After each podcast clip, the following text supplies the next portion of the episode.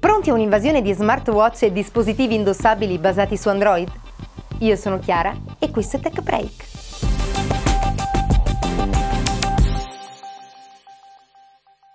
In questi giorni è stata rilasciata da Google una prima versione del preannunciato sistema Android Wear, una versione di Android ottimizzata per i dispositivi indossabili. Insieme al nuovo sistema sono stati mostrati i primi dispositivi che ne faranno uso. In arrivo fra non molto. Uno smartwatch da LG chiamato G-Watch e uno da Motorola chiamato Moto 360. Google ha dichiarato di essere al lavoro anche con altri produttori per la realizzazione di smartwatch e non solo, basati sul nuovo sistema, in grado di mostrare notifiche da Google Now, accettare comandi vocali e comunicare con lo smartphone.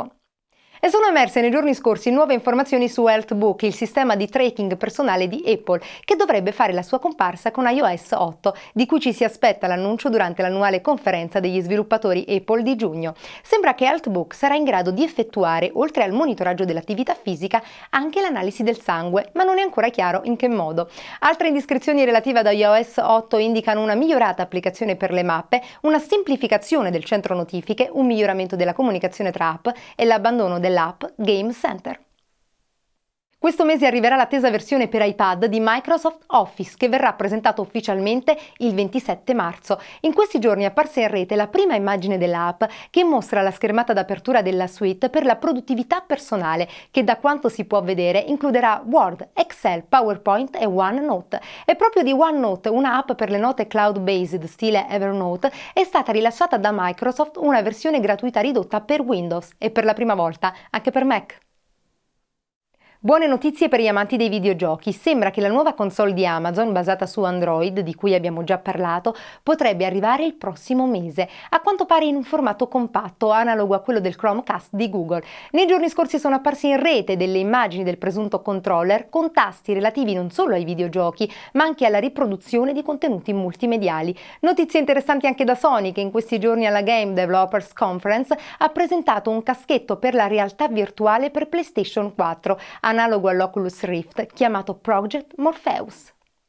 Ed è uscito in questi giorni il numero di marzo di TechMate, una rivista sul mondo della tecnologia a cadenza trimestrale.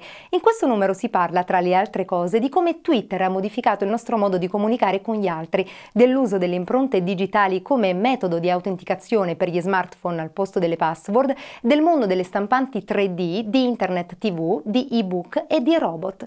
Trovate TechMate all'indirizzo www.techmate.it in versione cartacea e nell'app gratuita disponibile sia per iPhone che anche per Android, che include anche una sezione dedicata a Tech Break. E chiudiamo con le news veloci. Chromecast, il dispositivo di streaming video di Google, è ora disponibile anche in Italia al prezzo di 35 euro. Gli utenti di Android potranno presto giocare in multiplayer con gli utenti di iOS e come per Apple le modalità di acquisto in app in Android diventeranno più chiare e configurabili.